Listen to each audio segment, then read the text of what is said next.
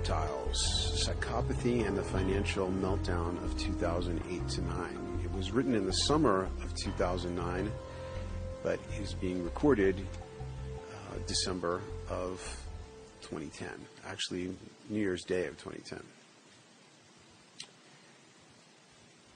The financial meltdown of 2008 to 9 may only be the latest example of the incalculable harm done to civilization and countless individual lives by psychopaths, a subspecies of Homo sapiens. The purpose of this essay is twofold. First, I will provide a brief tour of the psychopath subspecies so that you understand who they are and how they operate.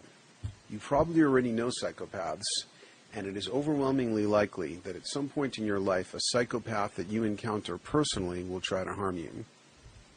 Second, I will draw the correlative between psychopathy and the present financial meltdown and provide a suggestion of a relatively simple change that could decrease the likelihood of the sort of abuses that could lead to future meltdowns. Part 1 What is a psychopath? History. Kunlagenta is a word Yupik Eskimos apply to, quote, a man who repeatedly lies and cheats and steals things and takes sexual advantage of many women, someone who does not pay attention to reprimands and who is always being brought to the elders for punishment, unquote. In a Harvard University study conducted by anthropologist Jane M. Murphy in 1976, an Eskimo man was asked how his people might deal with a kunlagenta, to which he replied, quote, somebody would have pushed him off the ice when nobody else was looking, unquote. In the West, the formal recognition of psychopaths goes back at least as far as Theophrastus, a student of Aristotle, whose study of the unscrupulous man defines the basic characteristics of psychopathy. Much later, this condition came to be referred to as manie sans délire, deliri, um, bad French pronunciation there, insanity without delirium, a term that by the 1830s evolved into moral insanity, the key symptom of which is a defective conscience. By 1900, the label was changed to psychopathic personality, but it wasn't until 1941 that psychiatrist Dr. Hervey M. Cleckley of the Medical College of Georgia systematically defined the condition. A general description. Very roughly, we'll explain, we'll expand on these characteristics momentarily. A psychopath is a person without conscience, empathy, or even an ability to experience the range of human emotions, their ability to feel being confined to primitive proto emotions such as anger, frustration, and rage. Psychopaths will tend to be pathological liars and expert manipulators, victimizing family, friends, and strangers. Often they are charming, charismatic, popular, and admired, if not loved, by members of both genders. They are not mentally ill, not delusional, and may often be more coldly rational and intelligent than non psychopaths. They are likely to be promiscuous and to abandon partners without remorse. They are prone to entitlement, grandiosity, and find nothing wrong with themselves. They typically blame others for the consequences of their actions and engage in moral reasoning that is glib and superficial, if not absurd. They usually have little fear of consequences and enjoy risk, as they need novelty, stimulation, and living on the edge to compensate for their emotional vacuity. Psychopathy demographics. Across all eras and societies, approximately 1 in 100 men is born a clinical psychopath, and 1 in 300 women. About 20% of an average prison population, male or female, is comprised of psychopaths, but amongst the violent offenders, it is about 50%. Psychopaths commit more than 50% of the serious crimes. For example, about half of serial rapists are psychopaths, and for the references uh, to all these various facts, um, see the online version of this document at zaporacle.com. About 25% of wife assaulters are psychopaths. Both male and female psychopaths commit a greater number of crimes, and their crimes tend to be more violent, abusive, and predatory than those of other criminals. They also tend to recidivate earlier and much more often than other criminals. While psychopaths make up about 1% of the population, 10% of the general population falls into a gray zone with enough psychopathic tendencies to be of significant concern to society. Lack of empathy and emotional depth. Most of us take emotional experience for granted and tend to assume that others have a similar range of emotions as we do. Most of the time, this premise is correct, and this allows us to often accurately replicate the emotional state of another within our own perception. But among those to whom we apply this principle are psychopaths who often have a chameleon like ability to replicate and counterfeit emotions in ways that allow them to manipulate our perceptions of them we are very likely to accept as genuine their counterfeit displays of emotion, and thereby falsely attribute emotional depths to psychopaths who in actuality are entirely lacking the feelings we think we perceive. In reality, they may be completely indifferent to the acute suffering of someone right in front of them, and can remain cold and unmoved by all sorts of things that would emotionally affect most people. On the other hand, insignificant matters that most would react to with minor annoyance can greatly enrage them. Dr. Cleckley believed that psychopaths have a profound underlying disorder in which emotional and linguistic components of thought are not properly integrated.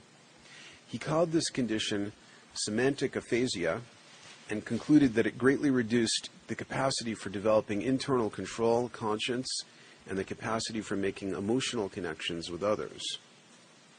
Functional MRI scans of the brains of psychopaths show that their patterns of brain response to words and images of strong emotional content have a fundamental difference with non psychopaths. Ordinarily, limbic regions of the brain process emotional content, but for psychopaths, activations occur in regions of the brain associated with comprehension and production of language, suggesting that things which evoke emotion in normal people are experienced by psychopaths as linguistic categories. A psychopath might scan the inanimate, animate, and emotionally charged with the same neutral, indifferent coldness. A rusting transmission over here, a person writhing in agony over there, an overturned trash can just up ahead, etc. They may be well aware, however, of how others might react and can smoothly feign an emotional response if so doing serves their agenda. For example, a psychopath who killed an elderly man during the course of a burglary uh, casually gave the following account of his evening. And, and his account really reminds me of uh, the character, the main character, Alex of Clockwork Orange, at least the movie version. And uh, some of his, who he was certainly a psychopath. I was rummaging around when this old geezer comes up down the stairs and he starts yelling and having a fucking fit. So I pop him one in the uh, head and he still doesn't shut up. I give him a chop to the throat and he like staggers back and falls on the floor. He's gargling and making sounds like a stuck pig, laughs, and he's really getting on my fucking nerves, so I boot him a few times in the head. That shut him up. I'm pretty tired by now, so I grab a few beers from the fridge and turn on the TV and fall asleep. The cops woke me up, laughs. A researcher tried to find out if a psychopathic convict recognized the feeling of fear. When asked, the psychopath responded, when I rob a bank, I notice the teller shakes or becomes tongue tied. One barfed all over the money. The psychopath found these responses puzzling. The researcher pressed the psychopath to describe his own fear and asked how he would feel if the gun were pointed at him. Uh, the convict responded that he might hand over the money, get the hell out, or find a way to turn the tables. Those are responses, the researcher said. How would you feel? Feel? Why would I feel? Psychopaths can, however, feel primitive proto emotions like anger, frustration, and rage. Occasionally, even full blown psychopaths like Eric Harris of Columbine infamy will display what seem like flickers of empathy. Eric appeared to feel bad for his dog when it was sick, and along with Dylan apologized on his basement videotapes to his parents for the trouble he anticipated they would experience after the massacre. Since psychopaths are so often masters of feigning emotional responses, however, it can be hard to discern what might be an actual moment of empathy from another simulation. A probable psychopath that I knew in the early 80s seemed to have a subordinate part of his personality that had elements of conscience and empathy. For example, he once warned me that he was evil and that I should have nothing to do with him. Foolishly, I responded sympathetically, and rather than heeding the warning, I told him I thought he was being too hard on himself. For a moment, he seemed to take me behind the scenes of his, scenes of his inner psychopathic machinery. He said that he was just kidding when he told me that he was evil, but then told me that when he said he was kidding, that it was just example of his deceptiveness so that he could disown his own statement. Then he said no, he really was just kidding, and put on again his usual charming, smiling demeanor. Although this might seem like merely a mind game and a psychopath toying with someone, it was also a type of confession. He was intentionally going in and out of psychopathic mode to show me what he was. That same evening, he related a specific incident in his past when he felt that his soul died. This did not seem a mind game at all. A palpable sense of suffering and bitterness was in the air as he confessed this. He also confessed many traumatic details of his life that I was later able to verify. Although it is a classic psychopathic technique to reveal some truths as part of playing someone, I don't think that he that this was a complete explanation in this case. There also seemed to be motivations of actual confession and reaching out for help. Months later, I discovered a series of deceptions and thefts he had committed against me. In what appeared to be an act of calculated carelessness, he kept evidence of all his petty crimes against me in a place where I could easily find it, as though a part of him desired to be caught. A psychopathic paradox. In my research on psychopaths, I noticed an obvious paradox. Psychopaths, everyone agrees, are notoriously unempathic, but they are also, everyone agrees, superb manipulators able to accurately read other people and gauge their weak points with fine precision. None of the research I encountered seemed to comment on or explain this paradox, so I'm going to offer my own explanation. Non psychopaths are often inaccurate in their reading of others because of their own complex emotional lives. When emotions are swirling around inside of you, it is all too easy to project feelings and expectations onto others. We also tend to assume that others must have a similar range of emotions as we do. Most dogs, for example, display a range of emotions that seem very recognizable to us, so it is natural to assume that our fellow humans must have these as well. The emotional vacuity of the psychopath, combined with their cold rationality, may allow their psyche to register an image of our personalities as if on a clean photographic plate. They may be able to recognize our needs and vulnerabilities much more clearly, since there is little emotional confusion within them to obscure that. With a focused predator consciousness as their inner baseline, they can see all of our own characteristics that deviate from that baseline in distinct relief. Even if we are complex, it may not take complex insight to manipulate us because even complex people have various, very stereotyped vulnerabilities and therefore can be manipulated by flattery, sexual attention, greed, intimidation, and fear. The charm, magnetism, and charisma of the psychopath. He is such a caring man, so intelligent. He can always find the right words to reach your heart. You must love him. That's a quote from a woman who befriended a rapist murderer on death row. Everyone who has observed psychopaths has noted their intense charm and magnetism, which often cause them to be the most popular individuals in almost any social circle. Many of the most popular movie heroes, Clint Eastwood's Dirty Harry character comes to mind, are psychopaths. In Cleckley's classic study of psychopaths, likable, charming, intelligent, alert, impressive, confidence inspiring, and a great success with the ladies are some of the most common descriptions of psychopaths. Many people labor under insecurities, and psychopaths are often objects of intense admiration since they possess desirable traits such as overwhelming self confidence, decisiveness, and attractiveness to the opposite sex. Even well trained mental health professionals with substantial knowledge of psychopathy are deceived and seduced into sexual relationships with known psychopaths. For example, a prison psychologist had an affair with a psychopath and planned to marry him after his release. When a psychiatrist showed the prison psychologist a copy of Without Conscience by Robert Hare, the world's leading expert on psychopathy, it had no effect on her love and marriage plans with the psychopath. Hare writes about a con artist who became Man of the Year, president of the Chamber of Commerce, and member of the Republican Executive Committee in the town where he resided for 10 years. When found out, this man was unconcerned and stated that he knew if he was ever discovered, these trusting people would stand behind me. A good liar is a good judge of people. He was right in many senses. The local community rushed to his support. I assess his genuineness integrity and devotion to duty to rank right alongside of President Abraham Lincoln, wrote the Republican Party chairman. I have a theory of the often astonishing appeal of psychopaths, cult leaders, super salesmen, and demagogues of various sorts that use uh, magnetism as, that uses magnetism as an analog. Most people are highly fragmented and oppressed by what psychologists call psychic entropy, the anxious tape loops and other distracted thoughts and fantasies that crowd their attentional space. When a person of single minded focus and confidence appears, it is analogous to placing a powerful magnet below a sheet of paper on which there is a scattering of iron filings. The magnet immediately organizes the scattered filings into a coherent pattern that reflects its magnetic field. The scattered personality feels an immense relief to be structured in this way from the outside and craves further contact and submission to the magnetic personality that can produce this effect, relieving them of their default state of psychic entropy. Psychopaths and pawns.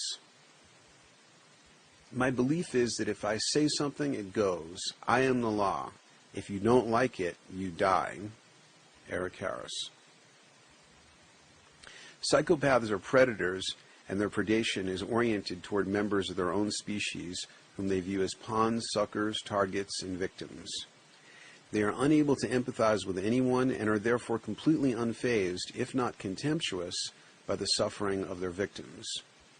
Although they may appear charming and solicitous, covertly they are domineering, hostile, and exploitative.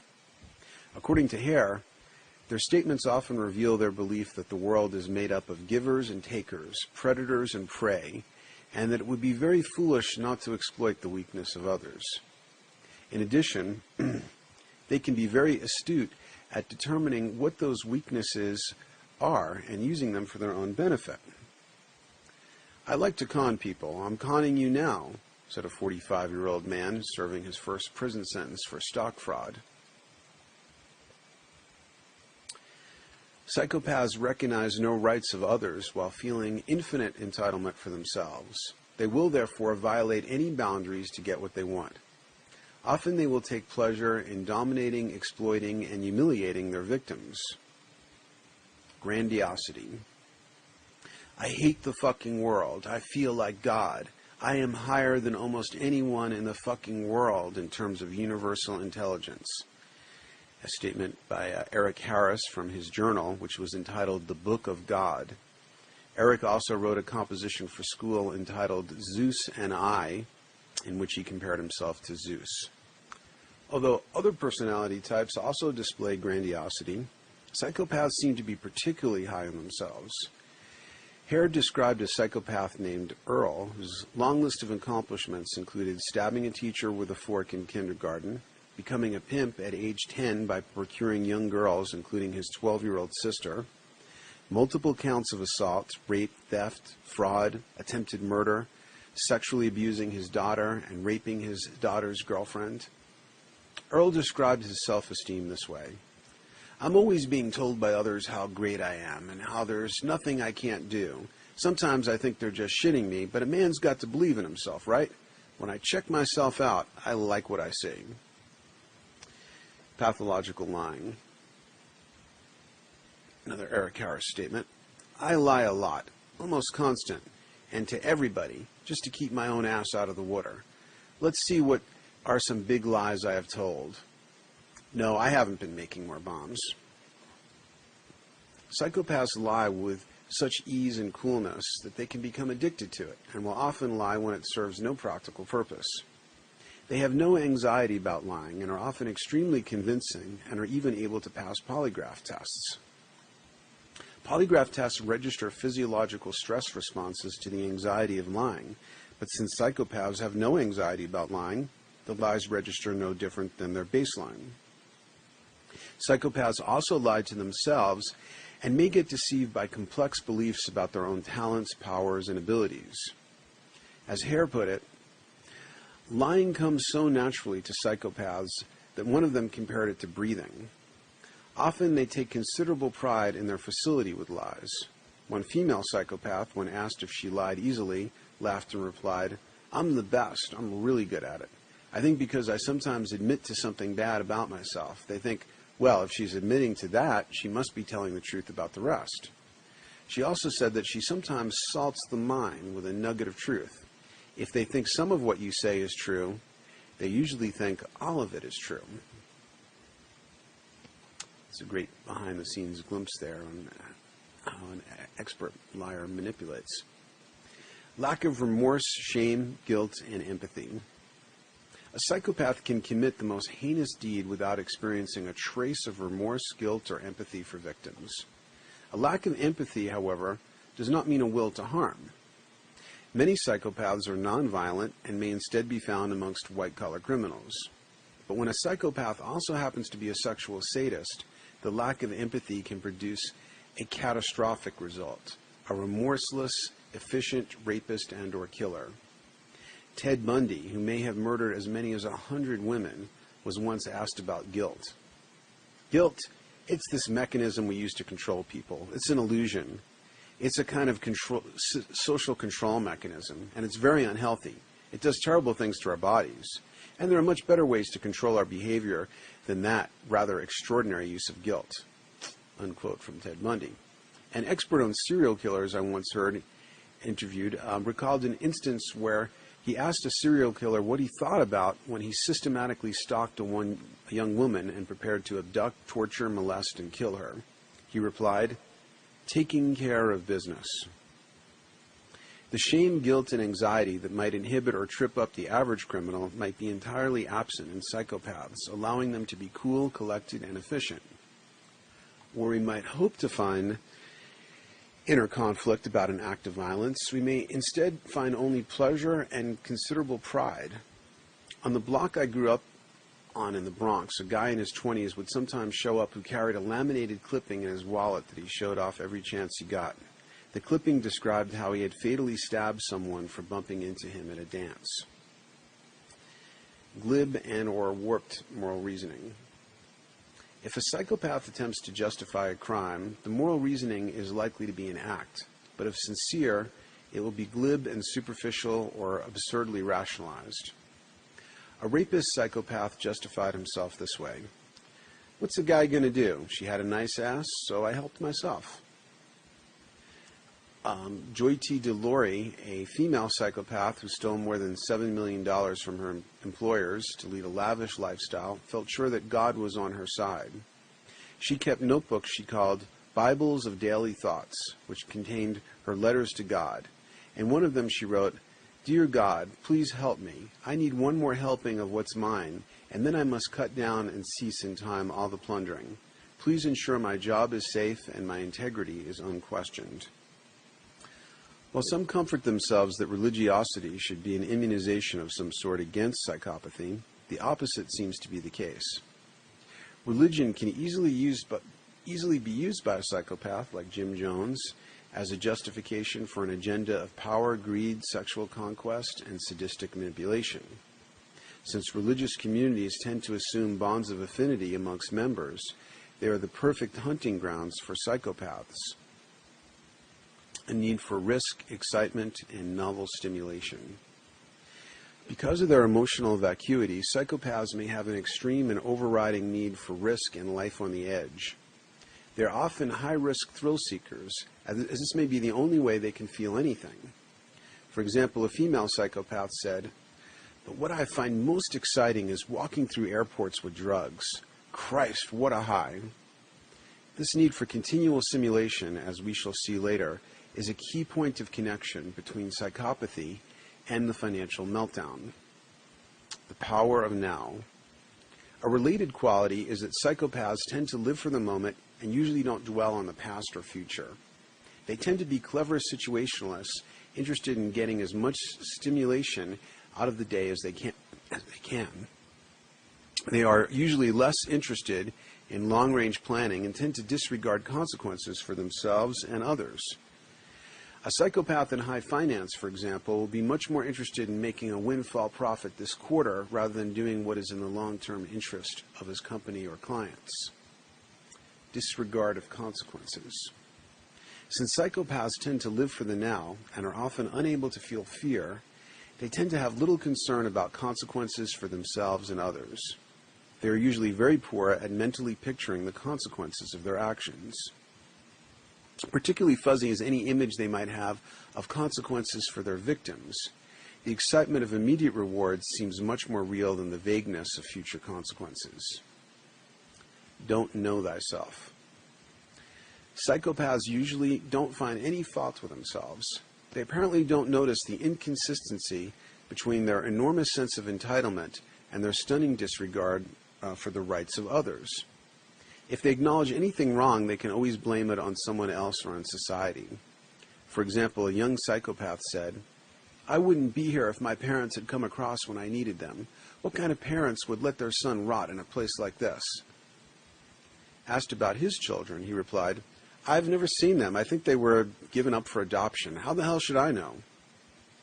A refusal to accept blame can also characterize a psychopathic culture, and I certainly can't recall hearing a single mea culpa during this financial meltdown. Psychopath is predator, parasite, and chameleon. Psychopaths typically lead a parasitic lifestyle. They're experts at finding people and institutions that can be drained of resources. The host could be a vulnerable person with a bank account or a Wall Street investment firm. Many researchers describe psychopaths as chameleons because of their great proficiency at blending in and disguising their true agendas in nature. As the author of Columbine, David Cullen, put it, most people think Hannibal Lecter when they think of psychopaths, but it would be more accurate if they thought of Hugh Grant. Robert Hare, again, the world's leading expert on psychopathy, you will hear, hear me constantly referencing him throughout this essay. Robert Hare related a recent incident where he was taken in by a psychopath and he said that his antennae weren't aroused at all. One researcher described the psychopath as a near perfect invisible human predator. Another described him as a chameleon that becomes an image of what you haven't done for yourself. Ann Rule's book, The Stranger Beside Me, describes how she worked across a desk from Ted Bundy at a suicide hotline and became his close friend. She had great trouble accepting that her friend and fellow counselor was one of the most notorious serial killers in history. Psychopaths are known to be masters of tapping into the vulnerabilities of others, at first by appearing to be what victims are hoping to find, and later taking ruthless advantage of their fears and insecurities. People frequently report that in the presence of a psychopath, their hearts are racing and they're sitting at the edge of their chair. The air around them may seem to crackle with electricity, which some people find thrilling and magnetic. According to a survey conducted by psychologists Reid and M.J. Meloy, one in three mental health and criminal justice professionals report such feelings when interviewing psychopaths. In their paper based on the survey, Meloy and Meloy speculate that this may be an ancient interspecies predator response system. I've had some experiences that would provide a little anecdotal support to their speculation about an ancient intraspecies predator response system. One time on a daytime train ride to Brooklyn, I had the distinct feeling of close proximity to a murderer predator. The feeling was quite unpleasant and seemed primordial and almost cellular, a feeling that seemed primitive enough not to be specifically human, but rather to be a feeling that a great many other organisms experienced. What I experienced was the very unpleasant sensation of my body as meat, as a possible food source for a predator. As I looked around the subway car, however, I couldn't locate the source. Another time around 1987, I had a very similar feeling, also on the New York City subway system, but this time while waiting on the platform of the 14th Street uh, Union Square uh, station. I looked all around me but the only people I could see seemed fairly harmless. A couple of seconds after my brief visual survey, I saw two adolescent males, both of them relatively small and skinny, coming down the staircase. One of them was wearing an eight ball leather jacket. Eight-ball leather jackets, cleverly sewn together out of colored segments that depict a pool table and a large eight-ball, were one of the hottest retail items in the inner city, the Air Jordans of that particular season. Having only just left a six-year stint as teacher and dean of a public high school in the South Bronx, where I was also the building security coordinator, I understood the significance of such a jacket. Five minutes after leaving my class, a student of mine who had an imposing physical size and presence was shot with a shotgun when he resisted giving up a different, though similarly popular, type of leather jacket. Anyone wearing an eight-ball jacket likely took it from someone else and or had the means to defend this high-status item, probably with a device that could easily make a series of 9 millimeter holes in a would-be jacket thief of any size. Besides the implications of the one boy's jacket, these two adolescent males lit up as the source of my predator alert uh, my predator alert feelings. Since Union Square was a well populated station, I didn't feel that I was in imminent danger, despite the sensation of my predator response system, and decided to stand near these two adolescents when they reached the platform. The more dominant seeming of the two appeared to be surveying people on the platform, many of them well dressed professional types, and he said to his partner, So much meat on the hook and we can't do shit. I understood his statement to mean that he saw that there were many prime mugging victims around, but that the crowded station prevented them from acting. If my feelings and suppositions were correct, this would be the second time that I had encountered a dyad, a two person killing team. Some famous dyads include Bonnie and Clyde, Leopold and Loeb, and far more recently, Eric Harris and Dylan Klebold. In both of the dyads I encountered, it was instantly obvious that one of the pair was dominant and acted toward the other like a puppet master. According to Columbine, dyads are much more likely to be complementary rather than similar. Are psychopaths a subspecies? How dare you think that I and you are part of the same species when we are so different? You are human, you are a robot, and if you piss me off in the past, you will die. Although psychopathy, like every other psychological attribute, has an environmental component, its source may be biological. According to at least one major study of identical twins, psychopathy does seem to have a strong genetic component. It is often impossible to account for a psychopath based on his environment and upbringing. Psychopaths often occur in caring families amongst empathic siblings.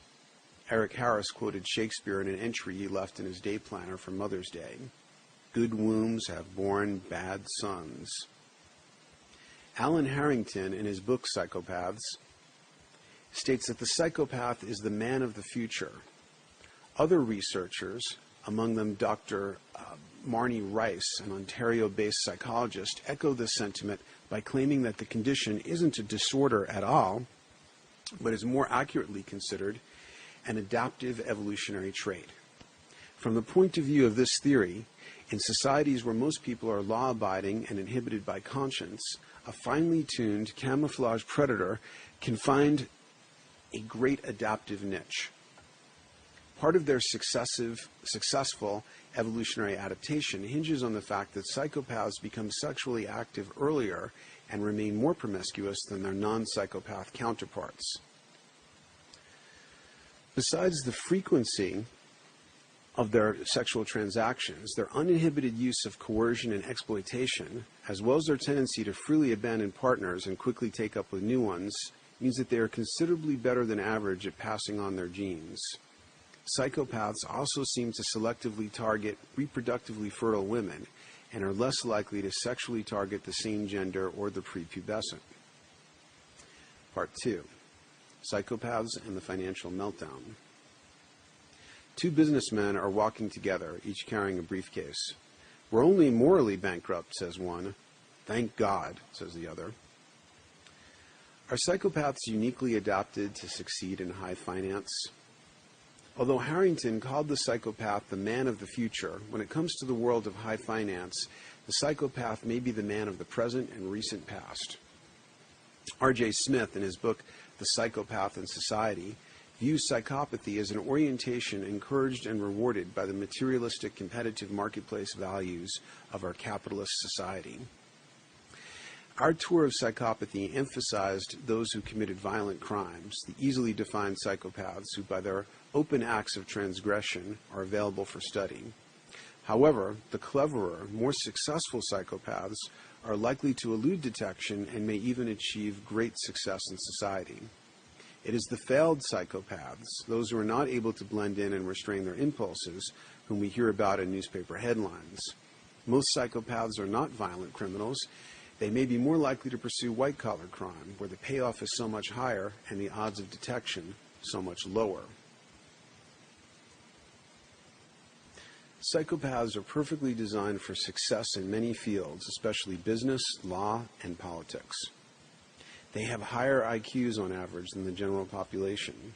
They are charming, charismatic, and manipulative. They can be decisive and take risks without anxiety.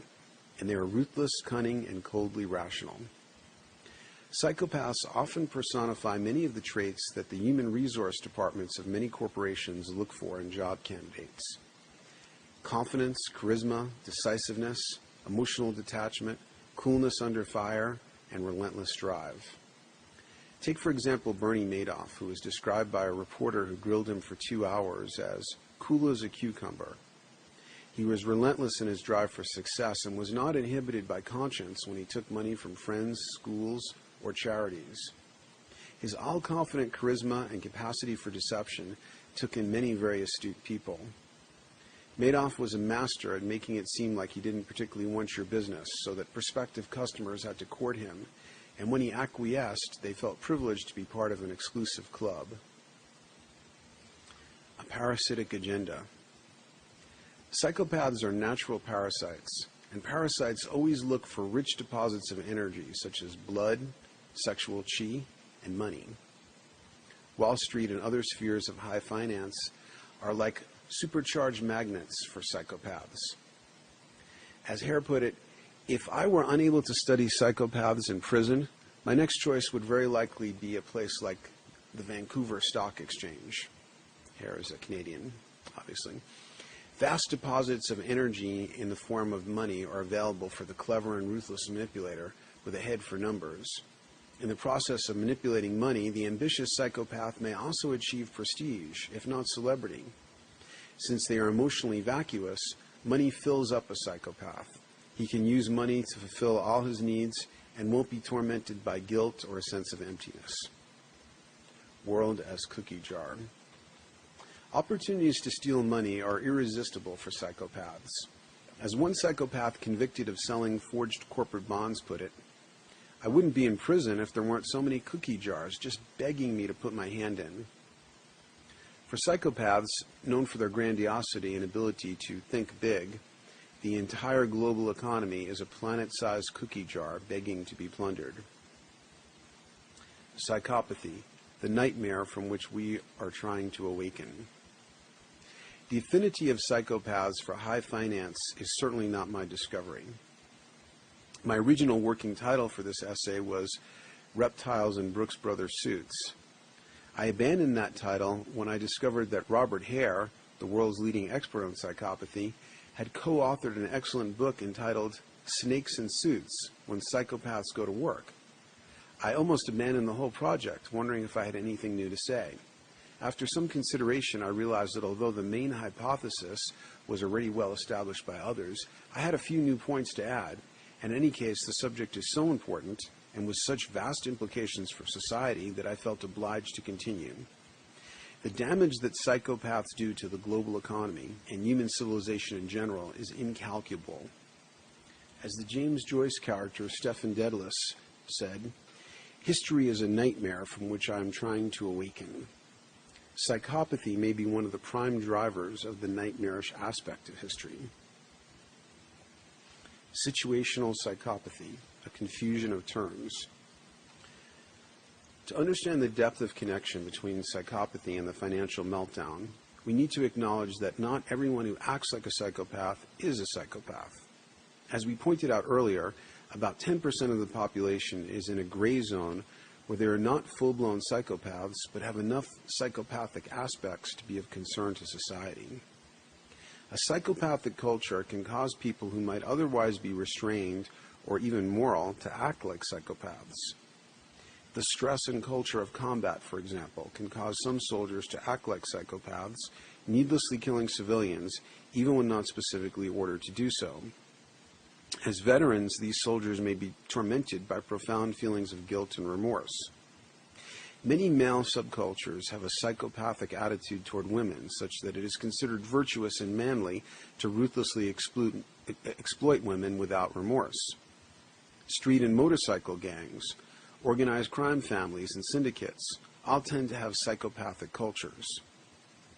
The person uh, who is most ruthless, cool under fire, and skilled in lying and manipulation will likely be deferred to or made the leader of a gang or other criminal enterprise. Non psychopaths who act like psychopaths are frequently called sociopaths. Sociopath is a term that many researchers dislike since it is often incorrectly used as a synonym for psychopath. A sociopath is someone who acts in an antisocial way, who commits transgressions without taking moral responsibility. Most psychopaths are sociopaths, but many sociopaths are not psychopaths.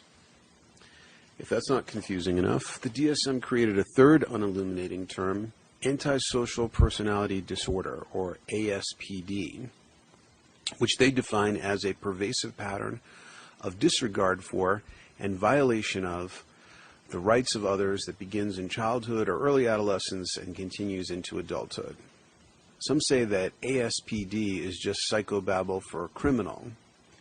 My former writing mentor, E.L. Doctorow, once called such psychiatric terms the industrialized form of storytelling. We do, however, have a rigorous way of defining and diagnosing psychopaths, Hare's psychopathy checklist. So it is the other two terms that seem to muddy the waters and create endless confusion.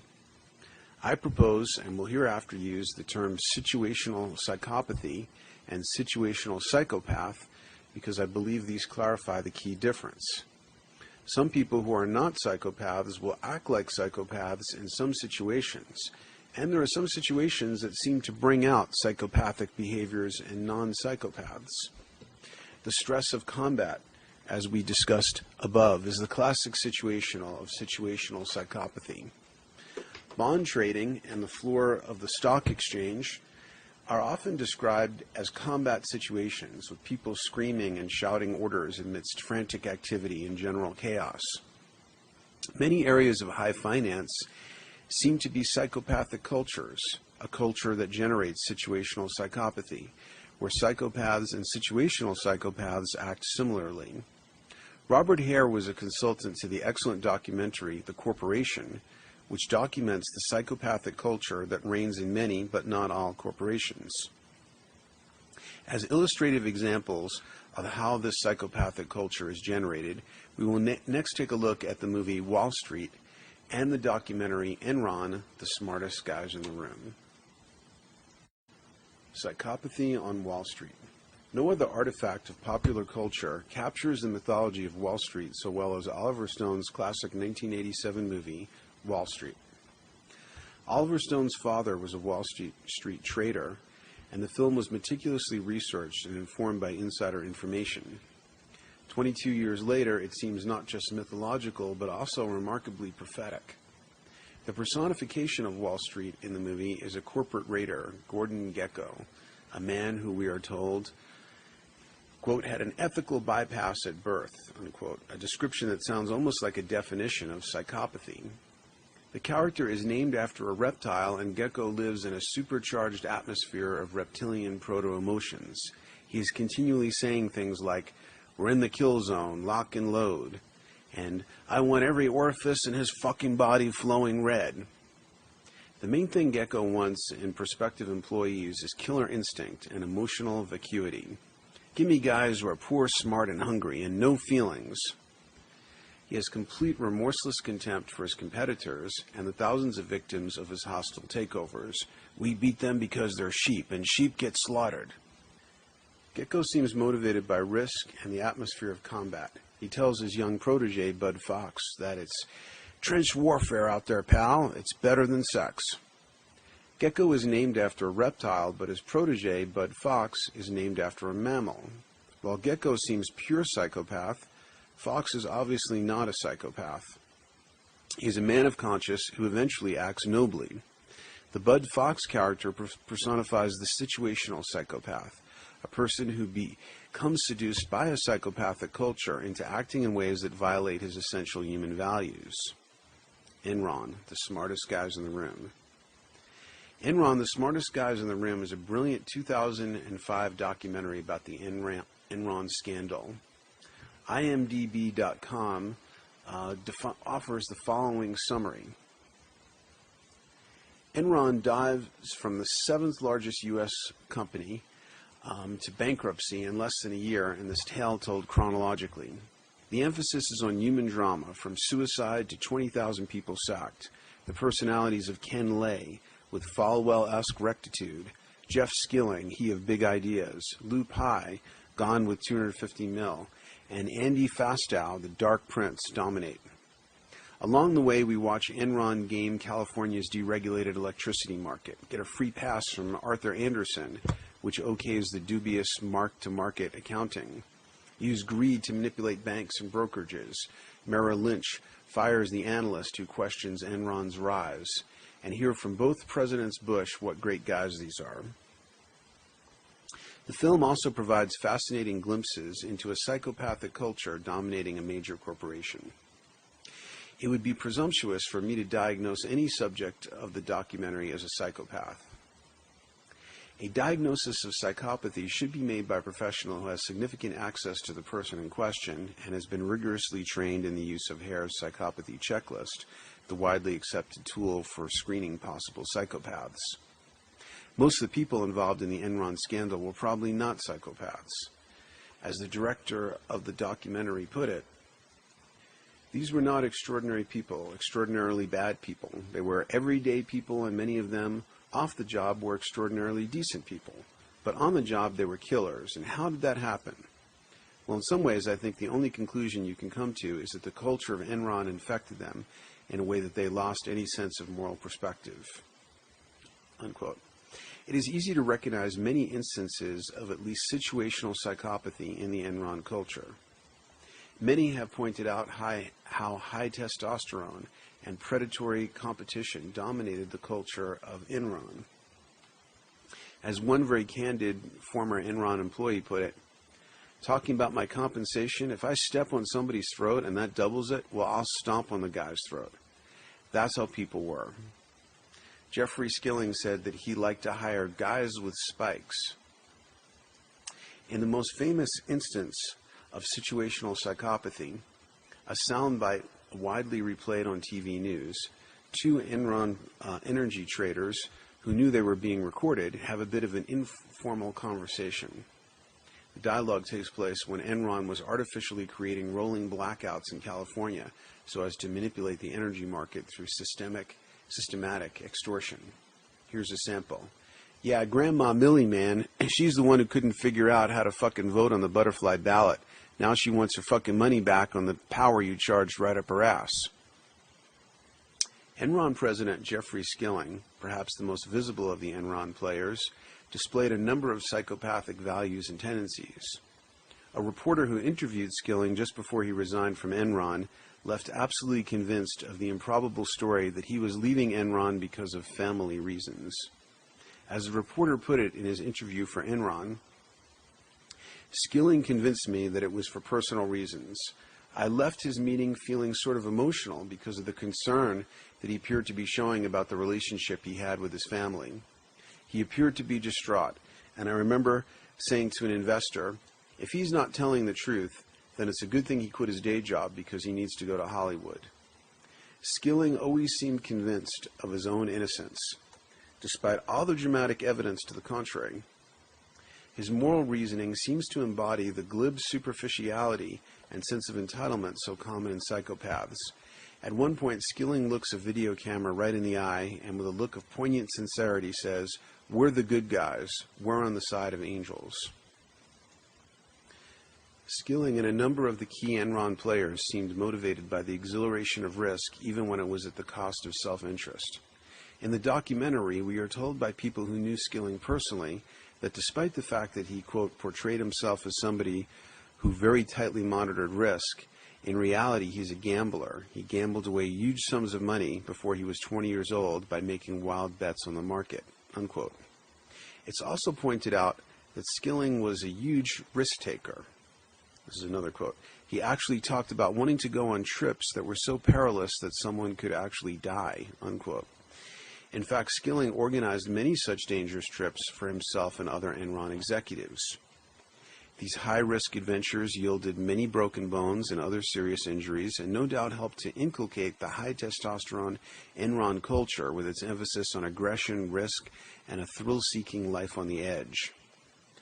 While there was so much evidence of the garish palette of reptilian proto emotions, there were few displays of other sorts of feeling and a noticeable lack of empathy. At one point in the documentary, Lou Pai, who would later flee Enron with a $250 million golden parachute, said, I'm not feeling anything. Enron as a corporation seemed to embody the parasitic strategy of going after a rich deposit of energy and finding a way to drain it. Rather than getting into the energy production business, they were mostly interested in being energy middlemen using a variety of trickster strategies to acquire wealth and power without producing anything of value to society.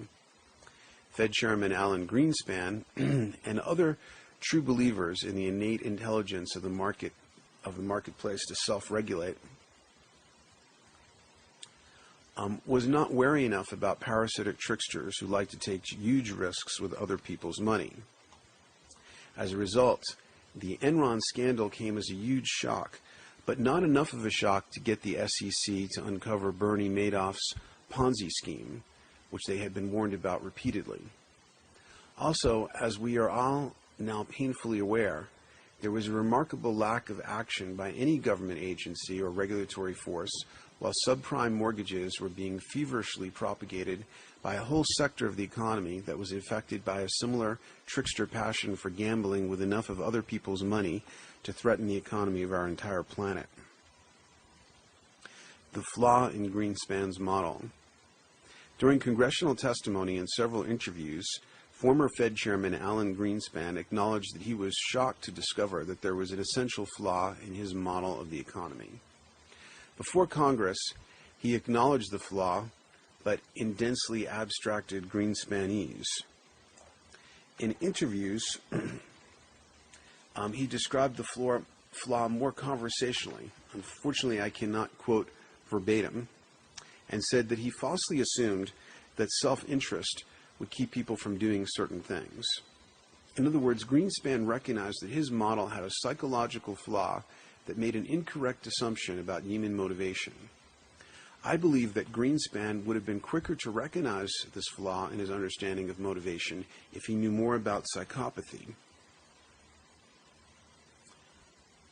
As we have um, psychopaths are, of course, motivated by self interest, but there is another more primary motivation that will often trump self interest. As we have discussed earlier, psychopaths are emotionally vacuous, and therefore they are powerfully drawn toward risk taking in order to feel anything. Psychopaths also live in the present and are not very concerned about consequences for themselves and others. Harsher penalties may not be much of a deterrent for psychopaths and might actually contribute to the adrenaline rush they often crave when they take risks. Repairing Greenspan's flaw.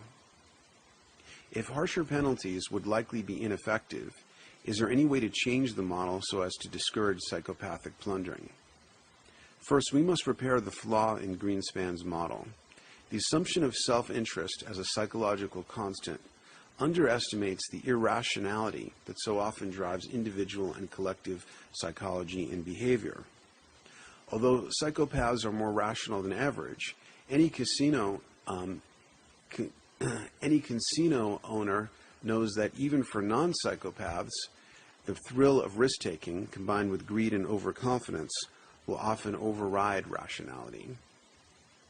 We must be aware of psychopaths, their techniques, and their motivations when we design financial structures. Usually I have little confidence in social engineering and rarely make any suggestions in that direction, but I do have one for the problem of psychopaths in Wall Street.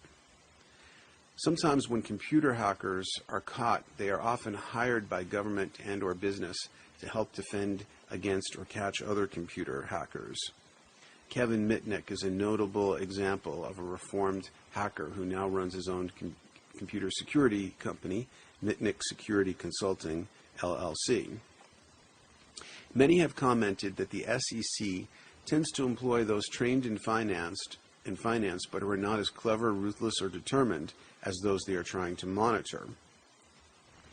I would suggest that they be open to, to hiring psychopaths with MBAs and offer them multi-million dollar bonuses and recognition, celebrity recognition if possible, for catching high-level scams. Since psychopaths are a force of nature we are unlikely to eliminate, we should instead harness their unique talents to serve the socially useful purpose of catching other psychopaths. Who could possibly be better qualified, better able to pierce strategies of deception than other highly motivated psychopaths? To use Wall Street metaphorically, we need a highly motivated team of clever reptiles and foxes to catch other reptiles and foxes. In conclusion, most of the problems that the human species confront, such as racism, violence, warfare, environmental pollution, and economic issues, all stem from a common source, human psychology. It is human psychology that decides short-term profits are more important than um, the long-term consequences to our biosphere.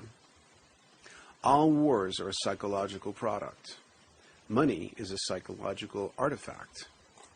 By consensus, we have agreed that these symbolic counters have value, and it is our psychology that decides what we are willing to do or not do to get hold of these artifacts.